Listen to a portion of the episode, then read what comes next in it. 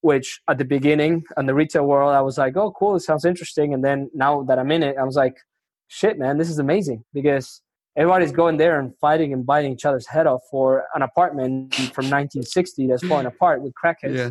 You know, and I'd rather go and go for we're buying eight and a half, nine caps on stuff that has, you know, tenants that's trading the stock market, and I have a 10, 15 year lease with them and a corporate guarantee if they go out of business. So why the hell am I going to go and fight, you know, multifamily people?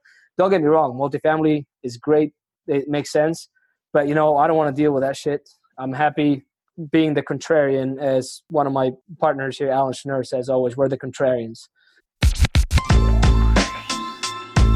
Welcome to XN State. Where's the greatest opportunity in real estate today? That's what I need to know. We'll hear from industry leaders with boots in the ground and skin in the game. Who's winning? How are they winning? Stick around and we'll find out right here on XN State. Welcome back to another episode of XN State. This is your host, JCQ. For today's episode, we wanted to host someone with a different point of view. We hear a lot about the multifamily industry today and how well it has performed in the last decade. But I know I sometimes wonder if the multifamily market may be a little bit too hot at the moment. I think you'll be very interested to hear what our guest today has to say on the subject. Today, we welcome retail investor Andrew Kiefer Andrew works at Great Partners, a company that owns 600,000 square feet of retail space, totaling $150 million in assets owned. Great Partners has a very specific strategy, and it is to focus solely on retail investments, particularly triple net commercial properties. Triple net is a commercial term that we use for properties in which the tenant, as opposed to the property owner, is responsible for paying property taxes, insurance, and maintenance costs, which generally means greater security in the lease, and less volatility to the owner of the asset. Of course, we talk about this in much more detail during the interview. We also discuss Andrew's overall outlook in retail in the age of e commerce. We talk about how Andrew got his start in retail while working a full time corporate job at an oil and gas company. We talk about the strategies that Great Partners uses to capitalize on the current market conditions and much more. Andrew is also host of all Spanish real estate investment podcast, El Cashflow Cafe, which I highly encourage you to check it out. If you do, start with episode 16. That is one fantastic episode.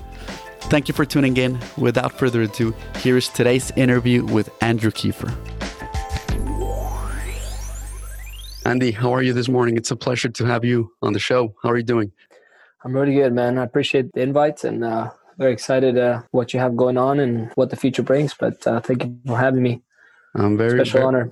I'm very excited. We had lunch uh, about what was it about two months ago, and yeah. I learned a lot of very insightful things that I hope you can update us on everything that we talked about that day, and just give us a little bit more background on it. So, why don't we begin by hearing a little bit about what you're doing in, in real estate today and what you've done that's led you to it?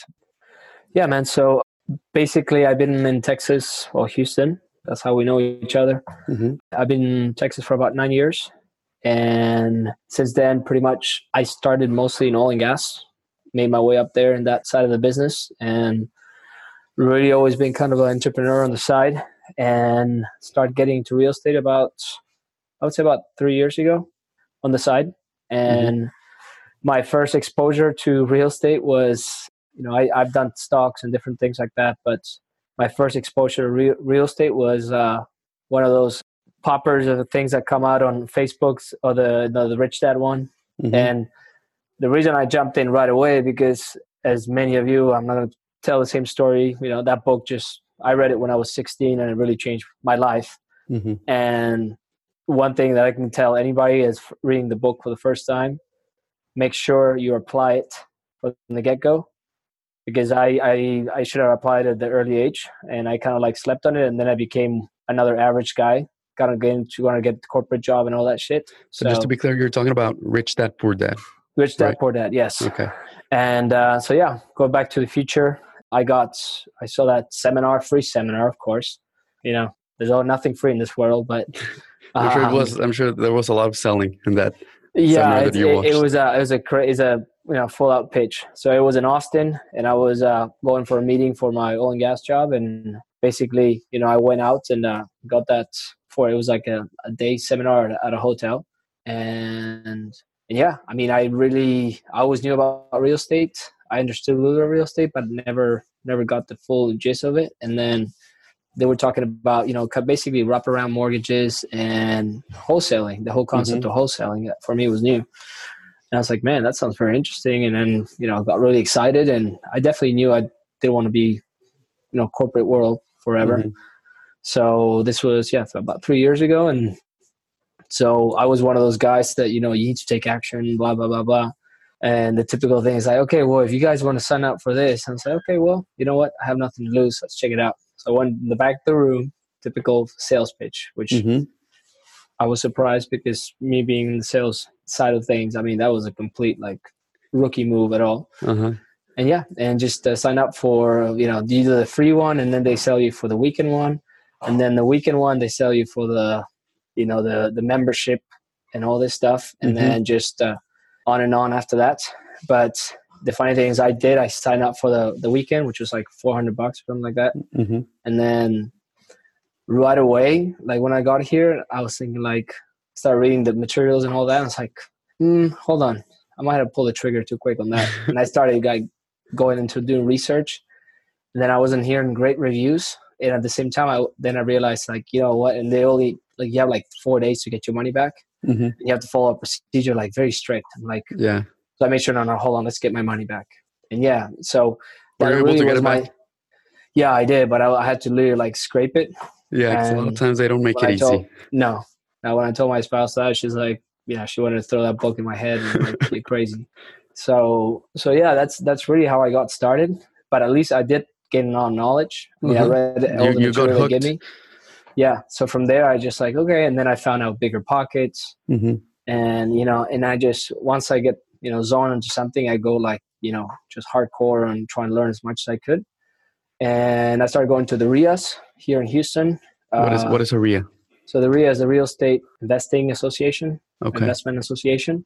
Like a meetup, weekday yes. meetup. Yeah, or... mm-hmm. that they just talk about real estate, and I started going to the ones here in Houston on the side, and Austin as well. Mm-hmm. Cool thing about my corporate job that I had is that I was always on the road, so it mm-hmm. gave me mm-hmm. options when I was in Austin and Dallas and all that, kind of like go to different meetups there. So yeah, start doing that and developed from wholesaling. I started getting into wholesaling. Then I met a few friends that then got me into, you know, commercial, multifamily, wholesaling. And then I started going into the basically the capital raising of multifamily, mm-hmm. and then kind of like full circle. The guy, my buddy, that got me into real estate, Cole Popper, then his mentor, kind of came around, and I had an opportunity to work with him, along him, and he's in the triple net lease or retail side of commercial real estate. So so yeah, I developed from Rich Dad Poor Dad, you know, rookie seminar to just the focus has been mostly on building those relationships and going to as many meetups and stuff like that and finding the genuine people, mm-hmm. syndications, you know, and finding what is the niche that you like because there's so many from single family to development like you are to, you know, self storage, retail. So there are a lot of things out there, but just have to find what what what makes sense to you. So, for after you went to to the seminar, I mean, to this pitch, and you decided not to go to the weekend seminar. What was? How did you get involved actually doing real estate, other than than the REIAs, than attending meetups? What was your first involvement? So I would say that the first thing I did when I started associating myself with better people, mm-hmm. not somebody that was just trying to sign me up for some fifty thousand dollar training program or some stuff like that was okay if i'm going to get into with the big dogs what do i bring to the table what's mm-hmm. the value i can create the, the key and I'm, I'm i'm very very i'm a big spoker i mean you know the supporter of the fact that bring value mm-hmm. you know bring something to the table before you start asking for something in return mm-hmm. so you know i say what can i bring to these guys that are successful they have everything they're doing great in real estate and life and money and all that like what can i do to create something for them and you know, one of my perks was you know I I'm originally from Argentina. I speak you know Spanish is my first language. So how I got into in wholesaling was my buddy that he was basically wholesaling houses in Eastwood. So you know the other side of uh, University of Houston, it's a big Hispanic community. So you know, I said, I can get you those people. Like, mm-hmm. I understand the culture. I'm really good with people. I, that's what I, I always did business development and stuff like that. So I understand the human nature of it mm-hmm. for business. But eventually, it just got. I transitioned very quickly into the multifamily side of wholesaling because wholesaling houses, although yeah, you get a, a few grand here, a few grand there, whatever, it's it's more of an emotional transaction, right? Mm-hmm. Like there's the you're talking to the owners and the owners are like yeah but my grandfather and my great grandfather and i have my kid here and my pet died there in the backyard and all this you know stuff that is just a lot of emotional attachment. So the process of of making that sale or getting them convinced is much longer. Like to the point like we offer them tickets to go while we did an inspection to for them to go with the kids to a water park or something like that. I mean to that level of you know just determination. And yeah. then eventually realize hold on the payout for commercial is 10 times bigger. It's all about the numbers. There's a little bit more work of tracking down the owners. But yeah, I, I said that makes more sense. So I started going after the big fish and with different strategies, which I'm sure some of your listeners know, you know, whether it's marketing or by email, by mail, you know, sending letters, cold calling. For me, it's always worked better to do the cold calling because I'm good at it. I feel mm-hmm. comfortable mm-hmm. with it. Some people th- don't. This is still for the while you were doing wholesaling, right? Yes. Yeah. Mm-hmm. Can Can you before we go into that, can you tell us a little bit about what wholesaling is for those of us that yeah. don't that don't know? So basically, wholesaling, what you're doing is you're exercising the right, you know, of a contract on a property. So pretty much, you have the owner of, let's say, a house or you know, commercial property, and you create a contract with them where basically you are, you know, having the right to buy the property, mm-hmm. either you or somebody clearly you're not the one executing the you know the purchase. So you're basically you're the middleman. You're finding the, the seller a motivated seller somebody wants to sell off market. This is not through a broker off market.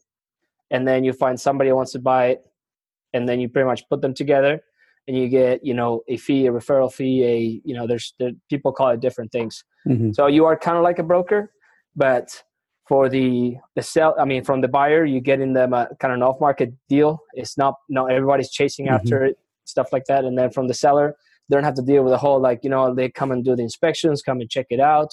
You know it's cash offer right there. Same as houses but at a different higher level. Mm-hmm. so you're basically getting a, a piece just a commission for doing all the all the work and the hustle to find the opportunity. yeah. Yeah and normally you know the buyers for wholesaling yeah, those guys are you know they have the cash in line exactly. or you know they have the financing ready to execute and they're the ones who end up taking the risk who end up purchasing the property um, yeah. they're probably going to end up getting more upside at the end but they're the ones taking the risk you're basically flipping the contract and earning a yeah basically those are those are the investors so yeah. actually, so wholesaling is not really inve- doing real estate investment mm-hmm. i mean wholesaling is still a job it's like flipping but there's not much you know hammering and, and pulling out nails and shit like that so it's I mean, you're basically you're brokering a deal, right? But you're not uh, legally brokering it because you need to obviously have you know a license for that.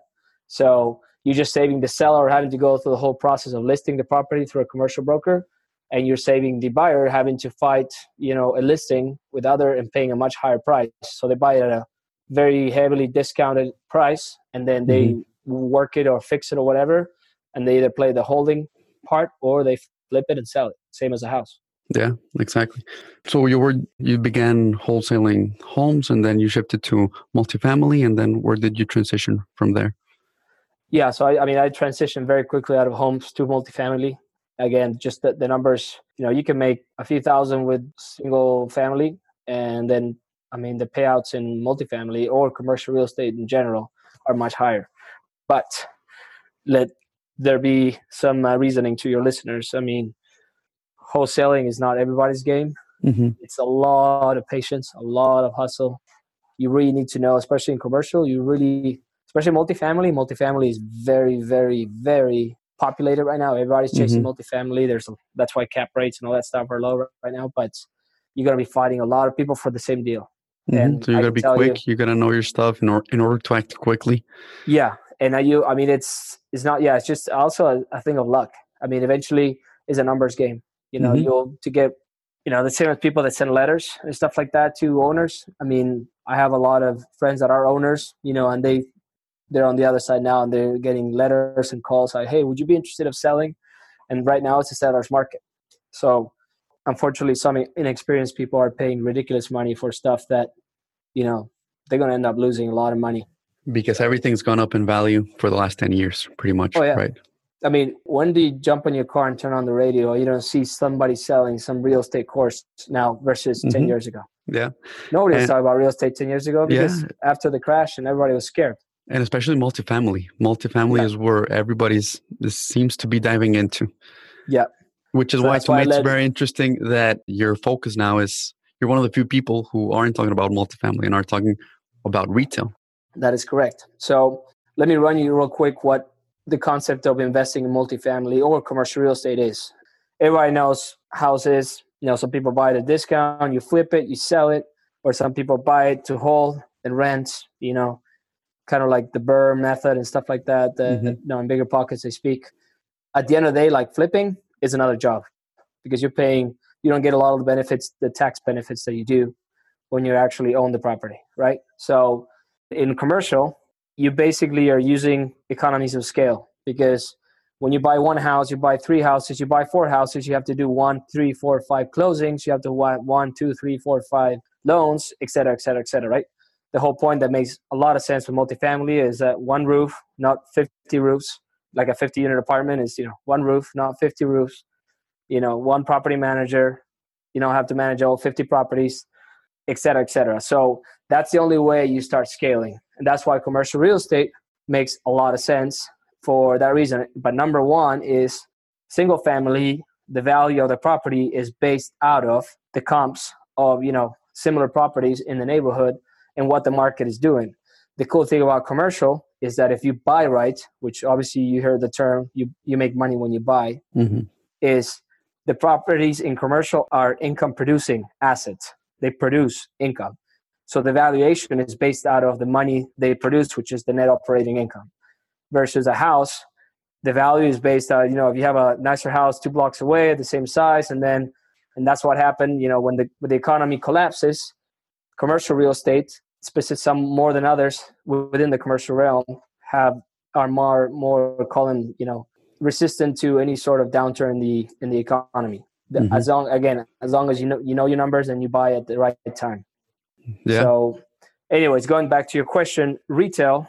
The cool thing about retail is, let me say something there. A lot of people are scared of retail because everybody's saying, well, everything is being bought, you know, online. Everybody, nobody goes out shopping anymore. Stuff like that. Blah blah blah. A lot of people of are, are, scared of it. Yeah. yeah. yeah, Retail and real estate is it's kind of right now like a scary word. Like it's a topic that people seem to want to avoid just because there's seemingly a lot of uncertainty to what's going to happen. We hear the headlines that a lot of big stores are closing down and e-commerce is taking over. But yeah, go ahead. Tell us a little bit about what's your take on all of this. No, so I was one of those guys because a lot of people say, why, why go and fight crowds and I can just order online, right? Mm-hmm. But there's one reality to it. The numbers don't lie. I mean, right now, I think it's about nine or 10% of all retail shopping is done online not even a quarter of it. So realistically, yes, it has grown exponentially, but the key is there's certain things that as humans, our computer, at least for now, and I know technology evolves every day, you know, you still need to do yourself. I mean, go and get your coffee, go and do your dry clean, stuff like that. Yeah, they can do it. They can come and pick up dry cleaners and stuff like that. But what we try to focus on is tenants or you know stores that actually are more internet resistant. So what's really hot right now in the retail market is gyms, obviously groceries. It's always a really good thing. Yes, you know they're trying to figure out how to do you know deliveries of products and stuff like that because the, the whole factor of freshness, you know, is not the same as you know you going yourself and picking up your own avocados or your bananas or stuff like that. Amazon is playing that game you know, with Amazon Fresh, but it's only offered in certain cities, more in like, you know, big cities like Denver. Actually, in Houston, they have it, but only in downtown. And Houston is not the place where normally everybody lives downtown. So the point being is the cool thing about retail, let me clarify something. A lot of people I see, ooh, Toys R Us closed, went bankrupt, Walgreens closed some stores. You go to the malls, a lot of the malls, the Sears and all that are just shutting down. That's not the retail that we do we do you know mix strip centers you know retail centers where but we focus on triple net triple net leases so yes, you'll see empty malls and all that. Where ours are normally where you have a TJ Maxx, where you have you know Starbucks, you have Burger King, you have your typical dry cleaners, your Krispy Kreme donuts, everything within it. It's an open, obviously open shopping center, right, with uh, a good amount of parking space. So we do mixed tenant base. We don't do single triple net. So basically single tenant. The same way I wouldn't do single tenant, you know, single family mm-hmm. versus multifamily, because you're diversifying your risk, right? Diversifying your risk and also creating certain economies of scale in Correct. a larger transaction than if mm-hmm. you were mm-hmm. doing single tenant transactions. I mean, a lot of people have done very well with like single tenant, like buying a Walgreens, buying a Starbucks, buying a Popeyes, buying a, you know, just a standalone tenant, mm-hmm. which normally those obviously go for a much lower cap rate so, you know, there's not much value add on that. So what we do, we buy nothing less than about 100,000 square feet and always a mixed amount of tenants, but there's key elements on that, which are there's always an anchor tenant. So the anchor tenant is like the big box within the strip center, which normally could be, uh, you know, a supermarket like a Kroger's or a HEB or whatever. And then you have, or like a big gym or stuff like that, something that is the main driver of the traffic into the place, right? Mm-hmm. And then we have some regional ones, and then we have some mom and pops. So it's all a mix. So you know, and when we buy them, the biggest thing is you know you we always buy with some vacancy, like the same you would do with multifamily, because we want a little bit of upside, right? Mm-hmm. And always we make sure that we buy below market rents. And also the biggest thing you're thing, looking for value add opportunities. Yes, we don't buy full occupancy because we like to and we don't buy in complete ghetto areas either. Mm-hmm. But we like to make sure that we bring in better tenants that drive more traffic. You have right? a sweet spot. You're not yeah. you're not going to buy a completely vacant strip center that no, you can just I mean, completely I remodel. Personally, I uh-huh. personally I'm more inclined to that because I have more fire in me. Uh-huh. But my the two partners I have that I work with, they've been in the in the business combined for 40, 50 years and they're more in their 50s so they're more like a they've done very well for themselves and they just like the cash flow. Cash uh-huh. flow is a game. Yeah. Everything well, else is a bonus. Well we skipped a little bit there. We went from your wholesaling multifamily experience directly to talking into retail but how did that come about? How did you make that transition? How did you meet the two partners that you're working so basically it was the one of the partners he was a mentor of the guy that got me into real estate. Mm-hmm. So I, I have read his books and everything so i knew about him. And then when the opportunity came last year to kind of help him out grow the business i mean they do they've done multifamily they've done single family they've done every single store of real estate. But now the last two years they've been focusing on just triple net shopping centers. So i said sure uh, you know i'll and at the same time i was still doing my full-time job in oil and gas. Mm-hmm. and mm-hmm. basically from there i just evolved like sure and i was one of the skeptic guys and then i got into the the triple net world, which at the beginning and the retail world, I was like, oh, cool, it sounds interesting. And then now that I'm in it, I was like, shit, man, this is amazing because everybody's going there and fighting and biting each other's head off for an apartment from 1960 that's falling apart with crackheads. Yeah. You know, and I'd rather go and go for, we're buying eight and a half, nine caps on stuff that has, you know, uh, tenants trade in the stock market. And I have a 10, 15 year lease with them and a corporate guarantee if they go out of business. So why the hell am I going to go and fight, you know, multifamily people?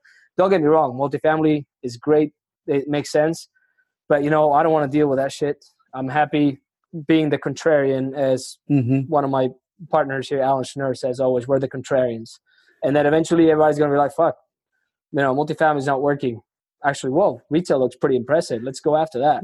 You're, not, you're not, going to shift from retail to multifamily just because of some headlines that you're looking at or some trends when the reality that you're saying is that the market's doing well, right? The market's doing great. I mean, but again, it all comes to there's risk in everything. Don't get me wrong. Mm-hmm. But the cool thing about triple net that I still haven't explained is so triple what a triple net lease is the tenant pays for the insurance, they pay for the taxes, and they pay for the maintenance. Meaning, just to underwrite the, the deals is much less of a headache than underwriting multifamily. And I'm not trying to bash multifamily, but one of like the biggest ticket items in multifamily is the taxes. Mm-hmm. You know, and the taxes are a killer in your deal. And a lot of people here get ahead of themselves and they not conservatively underwrite correctly with the taxes. And down the road, and you know how taxes are, you know, with the the, the real estate going up, you know, appreciation on the taxes and all that is going to skyrocket. And then, you know what? When you pass that down to your tenant in, a, in an apartment, they're like, you know what? I can't afford to live here. I'm out. Okay, cool. In retail, when you have a, I'm not say Starbucks, but let's say, I don't know, some regional, uh, you know, like an ER place, which is another hot item in retail. The ER places that are popping up everywhere, like instead of having to go to hospital. After they invest all that money to, to open up there, even arrest them, they're like, oh, the taxes are too high. I'm going to move somewhere else. They don't just pick up and leave because there's a lot of money invested in, right? So at the end of the day, the taxes go up. It's not our fault. It's not on us. It's on them. It's and the cool thing about it is there's transparency, even for our investors. Our investors know, you know, oh, it's a Starbucks or this is, you know, Burger King. They know how they're doing because they can see it on the stock market. So that's pretty cool. You know, when it comes to cash flow and all that, there's a lot of transparency and a little bit less of uncertainty. Again, it's not perfect. There's risks like everything else, but those three things, you don't have to worry about it. And the cool thing about it, any a lot of times the improvements they do on the property themselves, putting in a new AC or stuff like that, or a new system, a kitchen, or whatever. And then after the lease is done, it's called a ground lease. We own it. Yeah. Or they have to tear it down, and they don't they just leave. So they just improve or the property it anchors them to the property and it makes them not want to leave. Exactly. So, but normally, like, and the cool thing about another thing about triple net is you do, you know, the average is five, seven year leases, right? So you have some certainty going forward. Again, doesn't mean that the store can't go out of business or something like that. There is risk. But when it's a national anchor tenant or national company or something, normally is a corporate guarantee. So it could go dark. What we call in retail is go dark you know when a Toys R Us goes dark or a Walmart goes dark or whatever, they're still paying for rent or they pay the remaining of the lease, which is cool because the company didn't go bankrupt. That just that location didn't work out, or they just found a better location and they move and they still pay for rent. So that's a cool thing. Or and if you have a mom and pop, normally they do a personal guarantee. So if they go completely shit out of luck, you know you can go after their assets, which not what you want to do. You want to help them out, but I just see there's there's better options than having to deal with your regular family, your average welder or whoever, affordable housing and all that stuff. Which get, don't get me wrong, it's still a great business, but man, I'm gonna go and fish in a much bigger pond and just lay back and drink my margarita than let them just go and fight in a little tiny pond for a six percent cap rate. And do you think the reason why you're seeing such an open market in retail right now is essentially because of the headlines and the e-commerce and the macro tendencies of what's going on with, with retail or are there some other reasons for it? No that's that's a good part of it. But then there's not really like an official that much training on how to do retail. And anything you read like when i first started getting into retail i was like okay yeah this all sounds great but what is really the bad part of it? Because there's always a bad side to it right and I research and I research, and realistically, there are risks, but they're not like anything specific. The only bad thing says, oh, if you lose your tenant, like if you buy Walgreens and the tenant goes away or whatever, and you you don't have a tenant, the releasing cost in retail is pretty high. I mean, that's you know the same as when you do a you know a turnover in in multifamily. Yeah, you're losing that rent, but if you have a single tenant that is Walgreens, and then you have to bring a okay, what can replace a Walgreens? You know, a Rite Aid or CVS or whatever the hell. You know, it's not that easy. You're going to spend a lot of money having to to fill it in. But we don't do single tenants. We always do multi tenants, 100,000 square feet. We totally have right now five properties in Texas. Okay. About 700,000 square feet total, with I would say close to 100 million dollars in the last 18 months or no, two years. Yeah, two years. Those properties are about four in Houston, Pasadena, one in College Station, and then we just closed on a deal in Gilbert, basically Phoenix, Arizona. So we're expanding into Arizona. That would uh, be your your sixth property. That would be our sixth, yeah. Mm-hmm. What's the name of, of your company? Great Partners. So okay. GR8 Partners. Yeah, yeah. Just so that everybody knows what we're talking about. Great Partners and that's a, a, partnership between you and two partners yeah right? so i mean they started the company and they kind of brought me in to help all the back end and you know just organization uh, help with acquisitions and at the same time and you, you speak know, spanish as, as, you, as you mentioned before i thought it was very interesting that you were when you just started or starting into real estate you didn't have a lot pretty much any experience and you're trying to find ways in which you added value and sometimes it can be as simple something as simple as that can get your foot in the door. Like you don't speak spanish i speak spanish. There's a lot of people hispanics in houston and that's the value that, that you bring in. And once you're in then you can build a relationship show and then you can actually just demonstrate what you can do how much you're willing to work and then it, yep. i mean you're already on your way once you're in.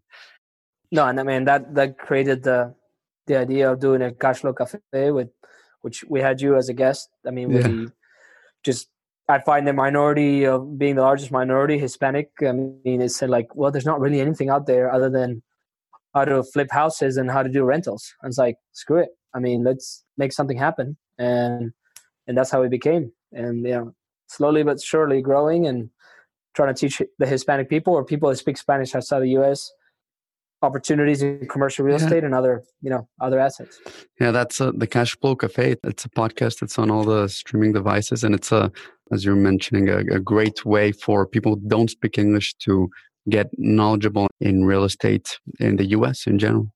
I highly recommend it. So, you is there a, a particular reason why you're now expanding into Arizona? Is there, is there a reason why you're leaving Texas?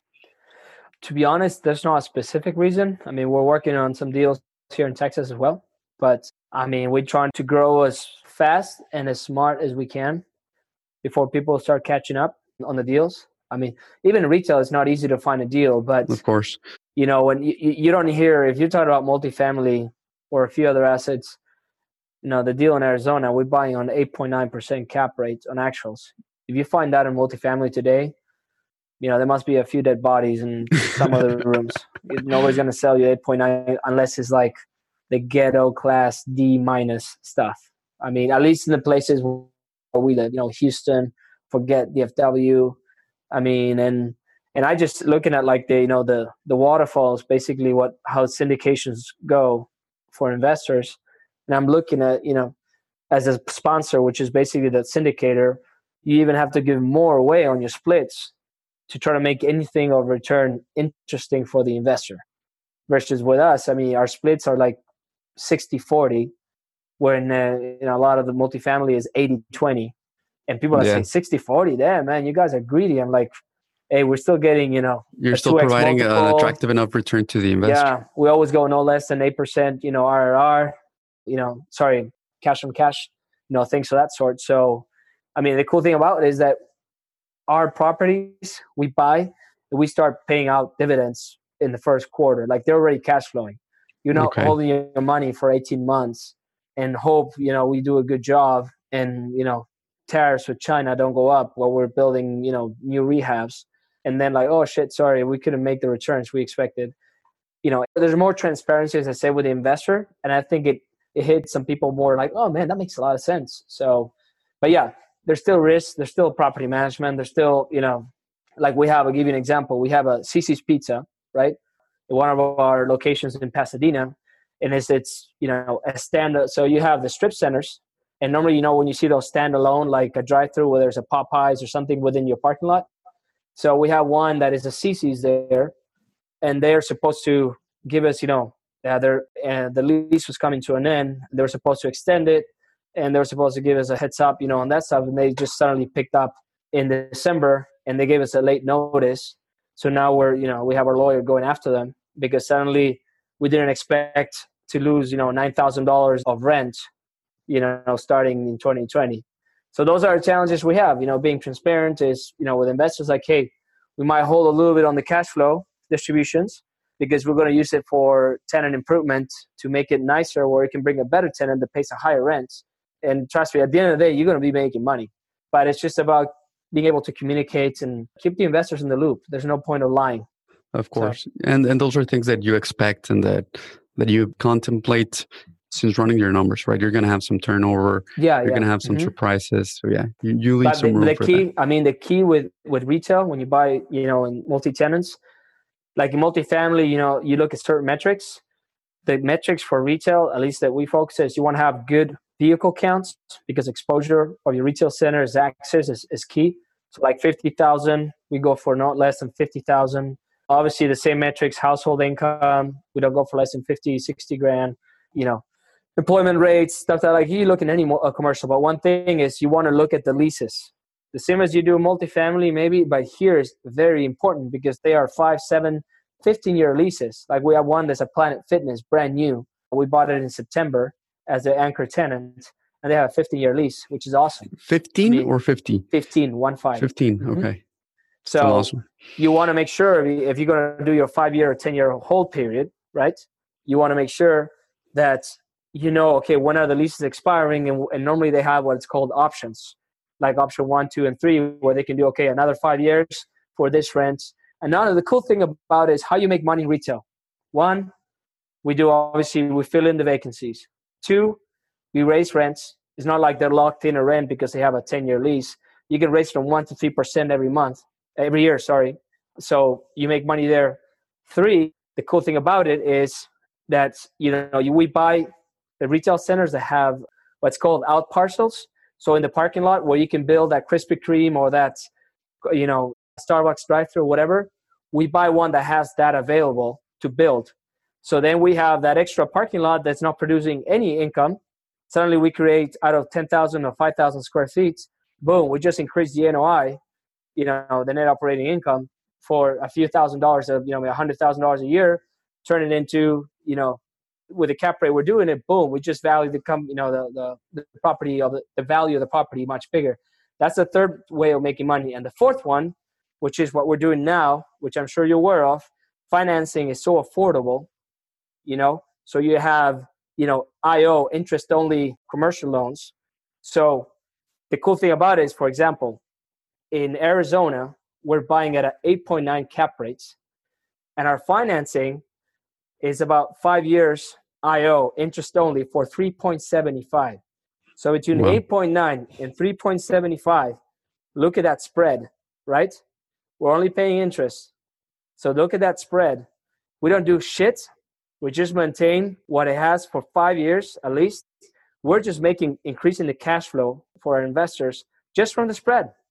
We don't have to do wow. shit. We don't have to raise rents. We don't have to fill in. We, if we keep the same vacancies, we're making the money just of the spread we're doing because we're getting very cheap money and you know the capitalization rate of the property is almost you know 400 basis points above so just that there that's another strategy that before you couldn't do now mm-hmm. uh, financing is affordable so you have to take advantage of that and we always we always do a 10 year you know financing 10 year lease meaning 10 year hold mm-hmm. because mm-hmm. we don't know what the market is going to do so we're mm-hmm. covered for at least you know one of our properties 10 years i interest only another one is five years interest only we try to get as much interest only as we can but mm-hmm. we don't do normally less than 10 years because we you don't know what the market is going to do yeah and you don't our, want to be forced to sell yeah it. you don't exactly mm-hmm. yeah wow that was four points right that you so one is you fill in the vacancies two you raise the rents three you buy properties that have out parcels or pad sites where you, mm-hmm. you can build ground to lease what a ground to lease is pretty much i'll give you an example in college station we got a krispy kreme donuts that came in and built a brand new building, you know, in the parking lot. Mm-hmm. And basically, because of that, a ground lease meaning they pay for it. We throw some incentives, but they build the whole thing to their standards, and we increase the value of the property to 1.2 million dollars in three months. Wow! Just from them. I wow. mean, it's crazy. So, and when they leave, guess what? They just left, a, a uh, you know, eight thousand or ten thousand square feet for us to lease. We don't have to put you know much of it so for how long is is their lease? Ten years, I believe. Fifteen years. years. Fifteen. Fifteen. Years. Yeah, it makes yeah, 10, makes more sense years. if they're investing yeah. that much into the property. So how how are you finding these new opportunities that you're diving into? Mostly broker relations and another way i mean we we find some every once in a while we do some off market stuff but mostly it's broker relations okay i mean so you just have again, I mean, we're not, all around sending you stuff that you look at. Yeah, yeah. I mean, we get a lot of. I mean, I'm on. It's called Crexi, Crexi or LoopNet or whatever. You can see that, but I you establish those relationships, and you know, mm-hmm. normally they start coming. So it's you know not chasing you know the shiny object, meaning we have a specific strategy of where we want to grow. Mm-hmm. ideally, you know, we have Texas, we have Arizona. I'm interested in growing in Colorado. I mean, my partners have done stuff in other states, mm-hmm. but the size of what we're trying to do, you know, it's much bigger. So, how fast do you have to move? Um, do these brokers send you properties that as soon as they're listed on the market, or no? Some no, some like there's an opportunity in Houston that that's not officially listed. It was listed a few years ago, mm-hmm. but clearly never sold. So you know, it applies in anything in real estate. You know, you you always want to make sure you know keep checking because even oh it's under contract, somebody else that might not got through. Maybe they're going they don't get the financing. Something goes wrong with the you know in the 90 days. You know the inspection, whatever it is, something might go wrong and go south. Like, hey man, you still want to buy this property? Yeah, you offer it, I don't know 50 million. Oh know, I'll offer you 12 now, mm-hmm. or some shit like that. So it's constantly having you know being with those relationships. Like last week, I was at the ICSC, which is the largest like retail mm-hmm. conference, and that's where all the brokers go. That's where all the tenants go. Like you'll see a lot of the, uh, you know, the Buffalo Wings and Wild Wings, or, or like all the different stores, storefronts. They they bring reps there. The last day, they do like a whole line of you know you have from AutoZone to, to, to, to like all all the different tenants, mm-hmm. and you go there and you know you're a landlord. You go like, okay, what are you guys looking for? oh, we're looking this, this, this, this, this area in the U.S., this square footage, this uh, vehicle count. Well, okay, you know, this is what I have. Check it out. Okay, send it to me. Boom. Okay. You know, and then you, you, get a tenant that way. What that you way do, you get a, a, feel for the demand and that. Yeah. And, mm-hmm. Yeah. Another thing, what you can do, which is another cool business, is instead of you having a a center, you find out if you want to like do something underground for people, the beginners. Mm-hmm. If you get the contact from, let's say, you know, McDonald's. I'm giving a very simple, maybe not the best example, but I don't know, Krispy Kreme donuts or Dunkin' Donuts. You talk to them like, yeah, we need, we're looking for this in this area. Oh, what square footage? Boom, boom, boom, boom. Perfect. Then you can go and start finding exactly yourself. Exactly. You want to find that. If you find that yeah. deal, then here you go. You put it on the contract, kind of like wholesaling. Like, hey, uh-huh. Uh-huh here you go. Like, now oh, you're perfect. acting a little bit as a, as a broker, right? Mm-hmm. But you're willing to purchase a property, and now and you, you already you, you already have an excellent feel yeah. for the demand, and you know how you're going to feel it, yeah. how you're going to feel the it. The key there, the key there is to have the contacts within the big corporations. Mm-hmm. And like this event, you would find those contacts. Mm-hmm. Normally in retail, you want to have a leasing agent, which is a strategic partner, or normally in house. So basically, a leasing agent is the one that takes care of finding the tenants for you, the same as a multifamily but getting a family to rent an apartment is very different from getting Starbucks to come into your property. Exactly. Yeah. That, that that strategy is probably unique to retail, right? Because you cannot do it yeah, with it's only multifamily tenants. Mm-hmm. You probably can't majority, do it with yeah. office tenants either. Mm-hmm. Well, in office the same way, but I mean, normally the lease agents normally are brokers as well. They kind of like because normally lease agents gets a percentage. Let's mm-hmm. say if you sign a, a ten year lease for Starbucks that does I don't know one hundred fifty thousand dollars a year, so he's going to get for a 10 year lease, he's going to get depending on you know, between one to three to four percent of that total contract mm-hmm. as a you know. So let's say it's a hundred thousand a year, it's a million dollars. He'll get one, two, three percent of that. He gets paid for basically get him in the door, getting the contract put together, boom, done. And you can do that yourself. So that's another way of making money. You find the property they need, and you bring it to them, and they'll pay you. Yeah. You can make some good money there. So I'm, yeah. I'm looking. Look, I, I don't know if you're going to show, but I have I have a bunch of contacts of all this stuff. So you have Crunch Fitness. Uh, mm-hmm. I have all this different. Uh, for example, this is a dental company that's mm-hmm. telling me where they need to be. You know, I have the, all the contacts for Dunkin' Donuts. I mean, all the guys that yeah. are the regional manager. I just call them, hey man, this is what I got. Send me the thing. Do do do do. You know what? I just saved our company paying whatever percentage to our lease agent and we could do it ourselves and I can make a little bit extra money. So yeah, and, and also you have the certainty because the, the biggest risk when looking for properties to buy is is it going to rent? But this way you are already know that there's a demand for it. That's an, an amazing strategy. No, you're. I'm not saying it's that easy, right? Of course. The, the, the hardest part is to get in the door or talk to the right person within, you know, the corporation and that's why this I go into this type of events that I went, which is the largest one. There's one in Vegas. The biggest one is in Vegas in May. That's mm-hmm. where they those guys that are the decision makers they come there. You create that relationship, and you, you bug the shit out of them, tell them, hey, I have this, I have that, send it to me, boom, boom, boom. So yeah. A few minutes ago, you mentioned the key information and demographics that you look for in terms of um, household income, in terms of traffic count. How do you get that information? Normally, I mean, is it through brokers broker, or do you have a software yeah. that you use? Yeah, we, we do it for broker, but if not, you can use different sites. and you can find that information online and obviously tour the area. Mm-hmm. But what one thing we did, at least on most of our properties in Houston, we found a niche that we do, which is the Hispanic markets.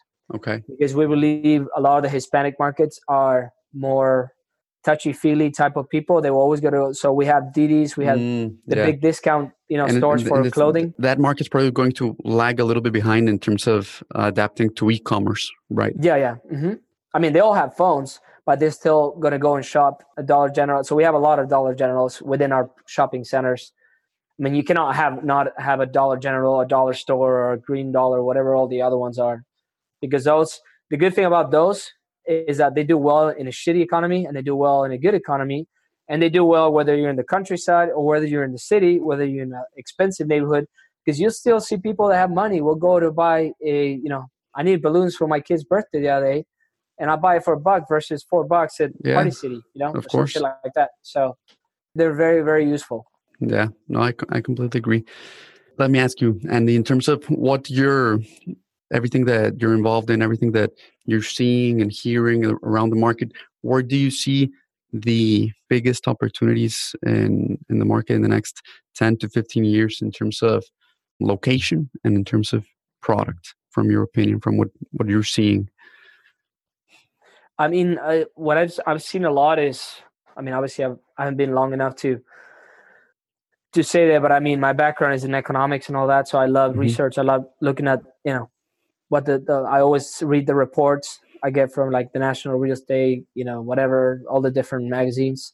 I definitely, at least in what we do, or even in real estate we're all mixed use is definitely a much even better way to diversify your risk. Mm-hmm. And I have a lot of my friends that do multifamily syndication. Now they're doing like mixed use development because they said it costs me the same to do that you know, for the cost of building something new than buying something that is old. So I think mixed use where you can find, especially with the younger generations, millennials and stuff like that, where you can have, you know, apartments with a little self storage, maybe some office and a little bit of retail mixed mm-hmm. in, in, uh, in an area that has good density, like, you know, places growing in Katy or the woodlands yeah. or stuff like that. I think there's a lot of uh, opportunities there. But if you're going to do retail, make sure that, you know, the, the key word is internet resistant so mm-hmm. you want to think how well can this, you know, people are still going to still come to your stores. So you can see where the market is going. Yeah, Amazon is the enemy per se of mm-hmm. retail of brick and mortar, but it's not because Amazon. That's the whole point. They bought Whole Foods. Mm-hmm. I mean, they're doing. There's a hybrid idea, right? Mm-hmm. Like uh, what's it called? The the glasses store, uh, Parker. Uh, Warby Parker. Warby Parker. They were online and they went brick and mortar. Mm-hmm. There's a lot of examples of companies that were founded online and they go yeah. brick and mortar because you still need to do exchanges. Don't get me wrong. I mean, Amazon is amazing. The fact that you can just, oh, this shit doesn't work, boom, take it to a UPS store and you don't even have to pay mm-hmm. for shit and it goes away, right? But yeah.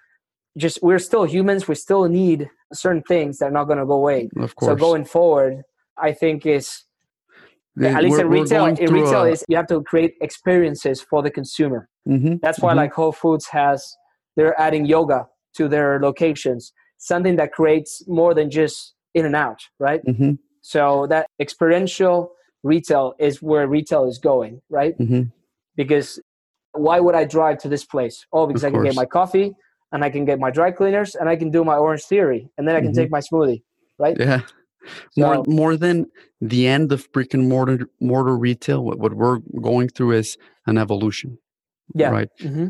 Consumers are changing uh, in their behavior and how we the things that we want to experience and what we want to buy but at the end of the day we still need to figure out what to do with our time and with our bodies throughout the day we don't want to be at home we need things to do we want to go out we want to meet people and that's never going to change no it, it's not i mean it, the creativity out there is amazing where there's a place to eat where there's a place to hang out and i mean it's just it's interesting where it's going and i mean yeah we the recession is coming. Everybody talks about the recession, the downturn.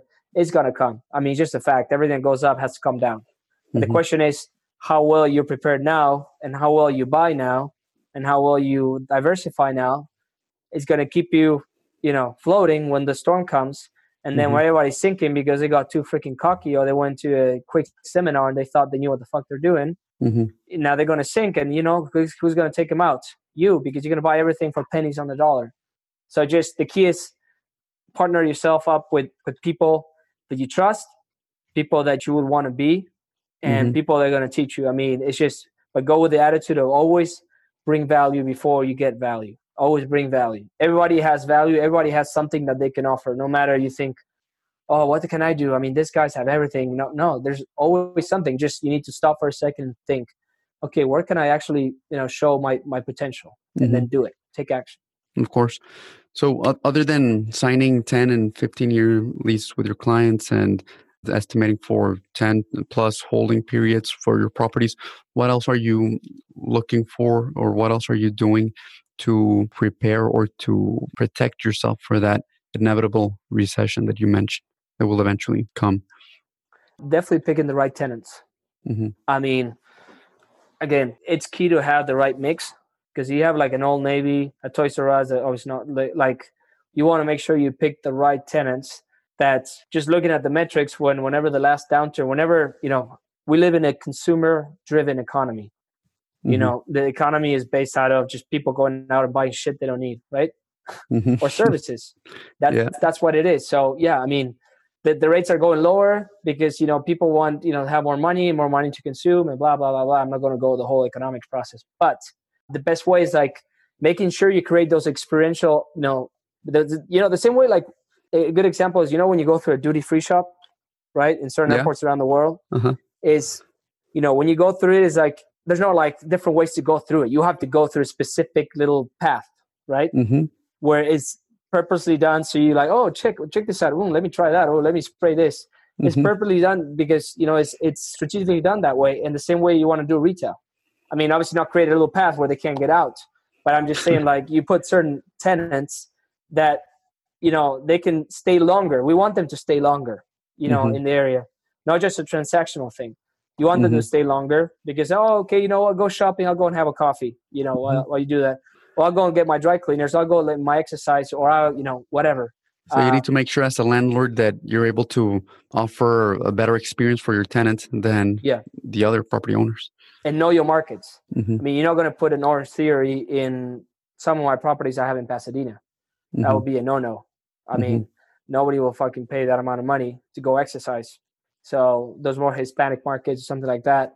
Even Versus if Gilbert comes like, to you and wants to put an Orange Theory in that area, you may not immediately agree. I wouldn't say no, but uh-huh. you know, we get all the obviously we do a background check on if it's not obviously a large corporation, mm-hmm. we do a lot of background checks, credit checks, and everything because we want to make sure that there's potential. What what's the worst case scenario? You know, we want to prepare for that. But if somebody from Orange Theory is thinking of doing that, then clearly that person doesn't know what the hell they're doing. Because mm-hmm. you know you have to know your demographics, you know, the race, the kind of you know obviously household income. What is is there a school near nearby? I mean you know things like that. So it's the same as in any commercial real estate. You have to understand the area. Like gilbert the one we're doing which is a very very nice like yuppie type of area msa of phoenix mm-hmm. is growing like crazy and you know the household income is $87000 okay the average right very mm-hmm. different from our pasadena ones that are like $40000 or so mm-hmm. so people there and uh, there we have like an altitude trampoline park you know, stuff like that, which makes sense. Like, shit, a trampoline park, I don't know, I'm a little bit concerned mm-hmm. about that. But if you think about it, there's young families that have kids. Arizona is very hot, right? In the summer, in the spring, you can't really be outside. So that's the whole point. Those things are full. I have one here in Katy, and I always take my kids, and they're packed. And that's the new way of like this big boxes that close down. Mm-hmm. These guys come in like, hey, let's open a trampoline park, especially in warmer places. And man, it's packed and it's a lot of fun too. I mean, You're always thinking about the end consumer, right? Not just about selling to the tenant, but you want the tenant to be successful. Yeah, it has to make sense. It mm-hmm. has to mm-hmm. make sense because you can get whoever you want, but then you don't want him to go out of business because it's yeah. not going to help you.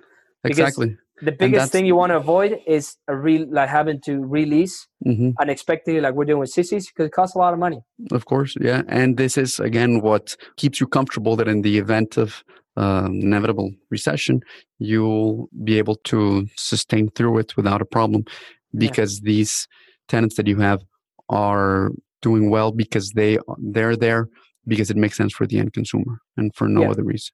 Yeah. But the cool thing, like retail, is not just what we do. Like I've been to a breakfast the other day, and it's like you had some people that were actually buying the abandoned shopping malls, so mm-hmm. the enclosed shopping malls, like with mm-hmm. the big J.C. Penney's and all that. Yeah. They're buying for like twenty four percent cap rate. Wow. Because obviously it's just like nobody's buying that shit.